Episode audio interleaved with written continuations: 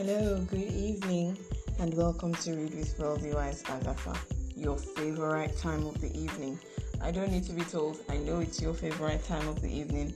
It's my favorite time of the evening, not just because I get to read, but because you get to listen. And not just because you get to listen, but because you learn something amazing. I am so certain that you have learned and you are learning every day that you listen. Thank you for always tuning in from whatever part of the world it is that you are listening to me. You are a very special person to me. I do not take you for granted. You are awesome in my life. You make life worth living for me. Thank you for always tuning in. We have been reading the book Butterfly in Brazil. I was almost going to say God is not mad at you we read God is not mad at you, and we're done with God is not mad at you by Joyce Meyer. Tonight we're reading chapter 5 of the book Butterfly in Brazil by Glenn Packiam. And chapter 5 is titled All the Small Things. If you have been following, you know, um, I, I, I send us um, the link to the podcast on Anchor. So it's it's making a whole lot of things easier for us. If you're not able to tune in when we're um, reading live you can always catch up on anchor because we put up the recording on anchor podcast and many other platforms that um, uh, you can listen. So even if you can't catch up here every day you can always click the link and listen on several other platforms like um, Anchor, Spotify, um, Radio Cool. Is that Radio Cool? Radio Public, and other other links as I will send to us um, shortly. We have looked at chapter one, which is titled Beginnings, and in chapter one we saw how that there is a secret to greatness but you know not everybody wants to find out you know? Not everybody wants to pay the price to greatness. And then we saw in chapter 2 storing up greatness. And one lesson that resonated for me so much in that chapter is that there is no best place there is no best time other than where you are and the time that you're in because if you're trying to store up greatness, if you're trying to leave it for another day, you just might never do it. So, all you need to do is to summon the courage and step out. We looked um, in chapter 3 at history in the making, how you can be a great part of history by just little things that you do, little things that you dare to step out and begin. And we saw shooting the moon yesterday in chapter 4 we, we read the story of the titanic. I was particularly puzzled when i came across that like oh wow so you mean you know like a lot of us have seen the movie titanic and then we just see that there is this big ship in the middle of the ocean and then there is no help from anywhere. But reading that story yesterday i got to learn that it wasn't only the titanic that was on that ocean. It means that there was actually another ship. So what happened what happened. The reason why they didn't get help, or one of the reasons why they didn't get help, was because somebody was asleep who would have come to their rescue and would have made an indelible mark in history. So we saw in chapter 4 last night that just being awake a little while you can make a huge difference. So tonight chapter 5. Chapter 5 is titled All the Small Things. If you're just joining us, good evening and welcome to Read with Wealthy Wise Agatha. We're reading chapter 5 of the book Butterfly in Brazil by Glenn Packiam. And chapter 5 is titled All the Small Things. And need I remind you that what we're trying to learn in this book is the butterfly effect, how we can make big impacts from small beginnings.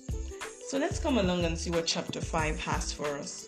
Welcome to the read.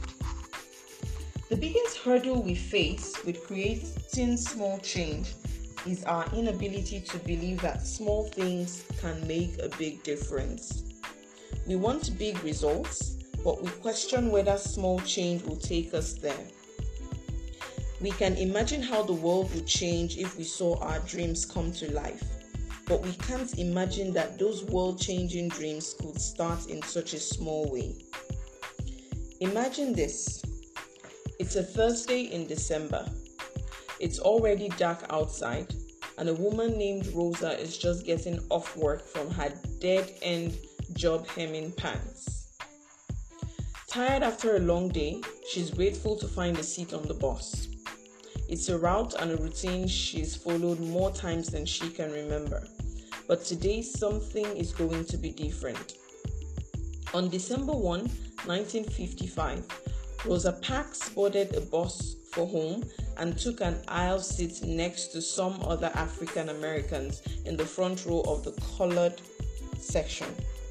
A few stops later, as the bus filled up, some white passengers boarded and were unable to find seats. As was customary in Montgomery, Alabama in those days, the bus driver simply shifted the boundary of the white section and expected the passengers seated there to move toward the back of the bus. In compliance with the driver's demand, three black passengers gave up their seats, but Rosa Parks simply moved over to the window seat and sat back down. When she refused to move, the bus driver called the police and had her arrested for violating a city ordinance. On that first day of December, Mrs. Parks made a small change that affected the course of American history. But that wasn't what she set out to do. She did not speak with an eloquence that would command attention or earn her recognition. When she took her seat on the bus, she wasn't trying to stir up controversy. She did not know that thousands of other people would back her up and support her or that the African American community in Montgomery would subsequently organize a bus boycott as a result of her arrest. She had no idea she was making history. All she knew was that she was not going to give up her seat. Rosa Parks may have dreamed of changing the world. Certainly, she wanted to see a world without segregation. Her dream was no different from that of most African Americans at that time. But Rosa Parks acted on that dream. She saw a glimpse of her world changing dream in a small change, in moving to the window seat to allow a white person to sit down. That one small change gave birth to a much bigger change. But it might not have happened if she had tried to shoot the moon and go for the big change all at once. It was her small, simple change that made the difference working for the weekend. What would you have done in Rosa Parks' place? It was just another Thursday, another bus ride home. I suspect that for most of us, Friday would have been on our minds. The weekend was right around the corner. One more day between work and play. For many people, it seems nothing exciting happens during the week. They're doing work that others require. It's not their passion or their purpose, but on the weekend, weekends are their opportunity to do something they love, to pursue what they really want to do. Why do we wait for the weekend? Is it because we despise the week? And do we aim for the grand because we despise the ordinary? Despising small things leads to ignoring them avoiding them, and eventually trying to escape them altogether. But if we're waiting for the weekend to do the things we really care about, we're no longer living to work, we're merely working to live. And in the meantime, well, we miss the meantime.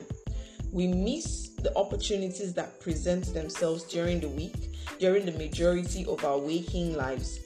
Before we know it, our whole lives can become the week while we're waiting for our shot at greatness. For many followers of Jesus, it seems that heaven can become a kind of weekend and life on earth is that necessary evil, the longest week. We end up dreaming about flying away and looking for the Friday afternoon when we can leave it all behind. But having this weekend mentality is an obstacle to making the kind of lasting change our world needs. It causes us to forget about the little things we've been given to do right here. If you're just joining us, good evening and welcome to Read with Worldly Wise Agatha. We're reading chapter 5 of the book Butterfly in Brazil by Glenn Packiam and it's titled All the Small Things. Let's see how we can make lasting changes in our everyday life. Faithful with little. When we left the story of Nehemiah, he was weeping. He had just heard of the dismal conditions in his homeland and of his beloved capital, Jerusalem. You remember that from chapter 2. The Jews of Judah had been in exile for more than 70 years as punishment for their repeated disobedience and disregard for God. But they knew the promise that they would one day return home. Nehemiah had grown up in Persia and now served in the palace of Susa. Although it was all he had known, it was not home to him. Hope had begun to rise when he heard that some Jews had already begun to return to Jerusalem. Could it be that God would restore the greatness of his people in Nehemiah's generation, returning them to their land and fulfilling their promised destiny? The news of Jerusalem's devastation the walls that had once surrounded the city like a giant fortress, now broken and burned, and the shame that covered those who lived there, sucked the hope from his heart and the oxygen from his lungs. The news was no longer second hand folklore. He had heard the disastrous truth from his own brother's lips. Shock and grief overwhelmed him physically. For days, Nehemiah could not eat or filled every moment with prayer to the God of his people. Nehemiah was so overcome with sorrow that he repented of all his sins and those of his family. He reiterated God's vows to scatter his people if they disobeyed, fully acknowledging the reason for their punishment. He also reminded God that if the people returned and obeyed, God had promised to return them to their homeland even if they were exiled to the farthest reaches of the earth. Nehemiah wanted this to be the turning point. He wanted his life to be a spiritual hinge for his entire nation. He desperately wanted his life to affect the situation. Sound familiar? Like Nehemiah, we are moved beyond emotion when we see the condition of our brothers and sisters we feel great hope and deep pride in being the unstoppable, called out ones, yet we're painfully aware of the sin in our own lives and the faults in so many of our institutions. Nevertheless, like Nehemiah, we must speak of our own, the church, as us, not them. We have sinned and we are the people of God. We are the ones God promised to use to spread his salvation to the ends of the earth. If we return to Him, He will bring us back to a place of influence and purpose from which all peoples will be blessed. The problem for us, as it was for Nehemiah, is figuring out how we should help. Nehemiah was a cupbearer to the Persian king, Artaxerxes. It might sound like a glamorous job until you find out what it entailed. Nehemiah's responsibility was to taste the king's wine before the king did to make sure it wasn't poisoned. Wow. So every day when he showed up for work, he was literally one sip away from death. Can you imagine that? Think about that for a second. Maybe you're in a job that isn't all you hoped for or isn't your life's dream. But would you like to trade places with Nehemiah? Mm, think about that. We've all had jobs that we hated, but how many have had a job where success or failure was literally a life or death proposition? For a Starbucks barista, a bad day means spilled coffee, an irritated manager, or some grouchy customers. For a grocery store clerk, a bad day means haggling over prices and pennies. For a professional dog walker, a bad day means running out of those plastic bags for, well, you know. But for Nehemiah, a bad day meant he was dead, like dead. It's possible the only reason he got the job in the first place was that his predecessor had vacated the position, if you know what I mean. So it probably was a family thing. cupbearers were completely dispensable, yet they had to be profoundly trustworthy. That is a testimony to Nehemiah's character. The job added little meaning to his life and required very little skill or intelligence, but it demanded noble qualities of character with few rewards. A cupbearer's performance had to be driven by motives deeper than compensation, a great retirement package, or personal well being. No amount of money could compel a man to risk his life and health every day, but personal convictions of a deeper sort could make a man trustworthy in the face of such danger. Nehemiah had what it takes. His thankless job held little potential for greatness. It was, by any standard, a small job, a job without dignity. Yet, Nehemiah persevered and served the king well. He proved himself faithful and trustworthy. In fact, until the report came from Jerusalem, the king had never seen Nehemiah have a bad day. How amazing! That's an amazing character to have, you know. As anyone knows who has lived with grief, life moves forward without compassion. Nehemiah soon found himself back in the palace of the king, exhausted from his mourning and spent from imploring God to honor his promise to restore Jerusalem. His grief was not something he could hide. He recalled, Early the following spring, I was serving the king his wine. I had never before appeared sad in his presence, so the king asked me, Why are you looking so sad? You don't look sick to me. You must be deeply troubled. Now I have a great job, and maybe you do too, but I can't say that I've always shown up for work in the best frame of mind. And when I'm having a bad day, the people around me know it. But that's not the way it was with Nehemiah. In all the time he served the king, putting his life on the line every day, he had maintained a cheerful, good natured spirit.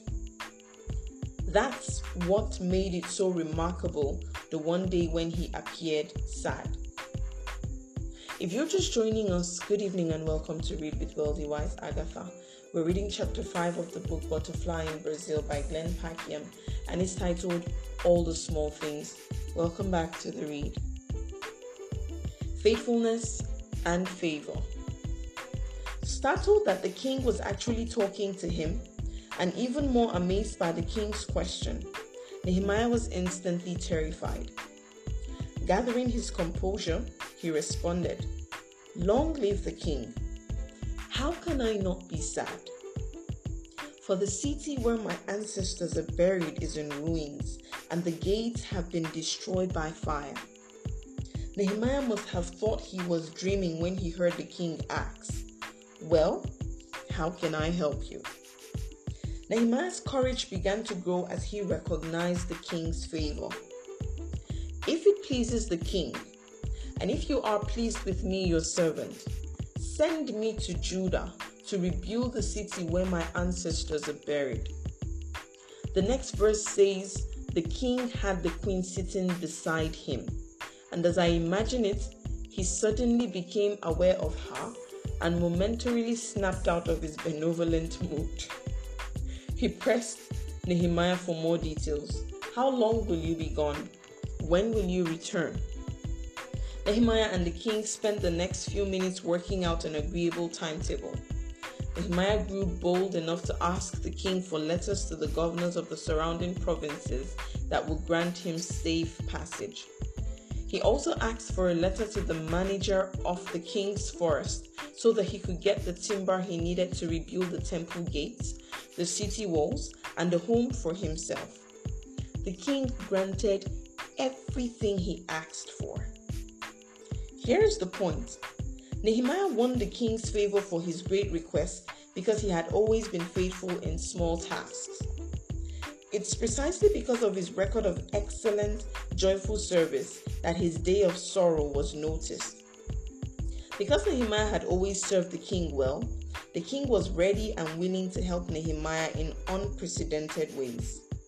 Nehemiah demonstrated excellence in the way that American statesman John W. Gardner once described as doing ordinary things extraordinarily well. There's a lesson to be learned there for all of us. By being faithful in the small things of life, Nehemiah earned the favor of the king, which opened the door to greater things to come.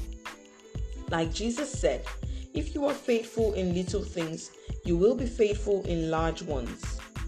But if you're dishonest in little things, you won't be honest with greater responsibilities.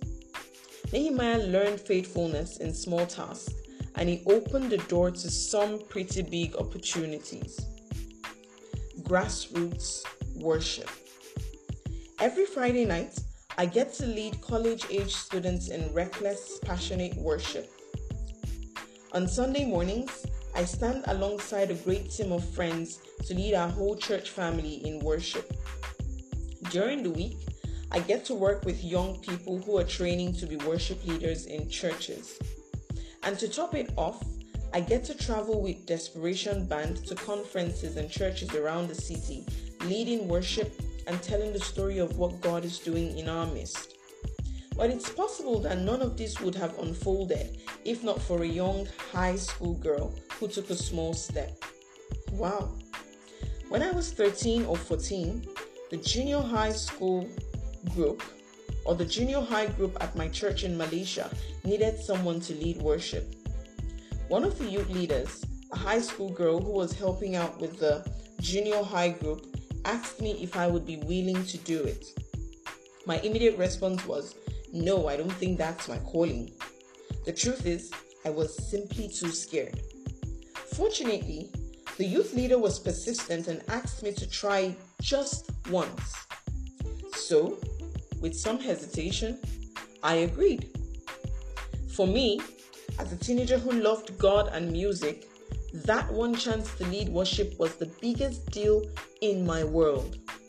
For a month before my scheduled day of leading worship, I fell asleep every night going through song lists in my head. I know I'm weird. Looking back, that opportunity seems like such a small event on such a small scale, but its implications for my life were huge. Leading worship quickly became a regular part of my junior high and high school years. And by the time I went to college, I was ready to dedicate my life to leading worship and teaching and all because a high school girl did her ordinary task of coordinating junior high worship extraordinarily well. She didn't just ask me and let me decline. She was faithful to take the second small step of encouraging me to at least give it a shot. Her simple word of encouragement, a small flap of a butterfly's wings, had an impact that altered the course of my life. If you're just joining us, good evening and welcome to Read It Wealthy Wise Agatha. It's the book Butterfly in Brazil by Glenn Packiam, Chapter 5 All the Small Things. Welcome back. Pay it forward. After college, I joined the staff of the university as a worship leader. After, after a year of that, I really wanted to plug in at a local church and serve. My roommate's brother, Ross, was and still is the worship pastor at a church in Colorado that I really admired New Life Church in Colorado Springs. I had visited on a few occasions and felt a real connection and calling. When Ross offered me a one year apprenticeship, I decided to accept it. Even though I had received offers to be the main worship pastor at some other churches, I couldn't shake the sense that New Life was where I was supposed to be. But when I got there, it was hard not to feel as if I had taken a step backward. I went from leading worship for thousands of college students to making photocopies of music for the choir and setting up for choir rehearsals. I can imagine. I tried to do it well. I did it as well as I could. But I'll be honest, on the inside, I was thinking four months ago, I was leading worship with 5,000 students. Now I'm not leading anywhere. I play the piano on Sunday mornings. The biggest opportunity I had to lead worship was for our newly begun college ministry called The Mill, which had about 30 or 40 people at the time. From 5,000 to 40, that's a big difference. And it was challenging. Yet, I realized it was my turn to be faithful in small things. Just as that youth leader had been faithful to encourage me to lead worship when I was 14, I now had to be faithful with the small, simple tasks given to me. Instead of paying her back, I had to pay it forward, just like in the movie, by being faithful now. I began to put a lot of time and effort into it. I began to get excited about it and jumped in as much as I could. The faithfulness of those before us has opened the doors for us to be where we are. Should we squander the opportunities? Should we not follow in their footsteps and be faithful with what we have been given to do? I meet people from time to time who find a roundabout way of asking me how they can get a job like mine. I think of the words of an old preacher to a bunch of the young upstart ministers. You want to do what I do, but you don't want to do what I did. You might want to put a bookmark to that in your head, or you might want to write, down, down, write that down somewhere. You want to do what I do, but you don't want to do what I did. The people who come up to me didn't see what the job looked like six years ago. The truth is, God put me in this place and gave me the strength to keep going, and then He blessed it. Because of the faithfulness of Aaron Stern, the Mills pastor, and a host of volunteers, God has continued to add people to our gatherings. Today, more than a thousand college age young people come to the mill every Friday night. If any of us who were there at the start would have bailed when the going got tough and it looks like the group will never grow, we would have missed out on so much that we've learned through the process. D.L. Moody said, there are many of us that are willing to do great things for the Lord, but few of us are willing to do little things. If we don't prove ourselves faithful in all the small things, God will never entrust to us the bigger investments. If we fail to meet God in the little things, we run the risk of never seeing God work at all. It has been an amazing time. If there is anything I am picking from tonight's read, it is to learn to value all the small things and all the small phases of my life. I don't know what you have picked from tonight, but I have been exceptionally blessed. Reading to you has given me something to ponder on, and it has given me this drive to get up and go. Thank you for tuning in to Read with Wealthy Wise Agatha tonight. Tomorrow, we're going to be looking at chapter 6, and chapter 6 is titled Big Dreams. You might wonder, well, we're talking about making impacts from small beginnings and from small differences. So, why should we be talking about big dreams right now? When you tune in tomorrow, you will know why. Thanks for reading with me once again. Thanks for listening to me. This will be available on Anchor and other platforms shortly, and you will get the link. Please don't forget to share with friends, share with family, share it on all your social media platforms possible. Thank you, thank you, and thank you for lending me your ears every night. I am so, so honored, and it's a great privilege to serve you my voice. See you again tomorrow on Read with Wise Agatha, 8 p.m. West African time. Have a good night.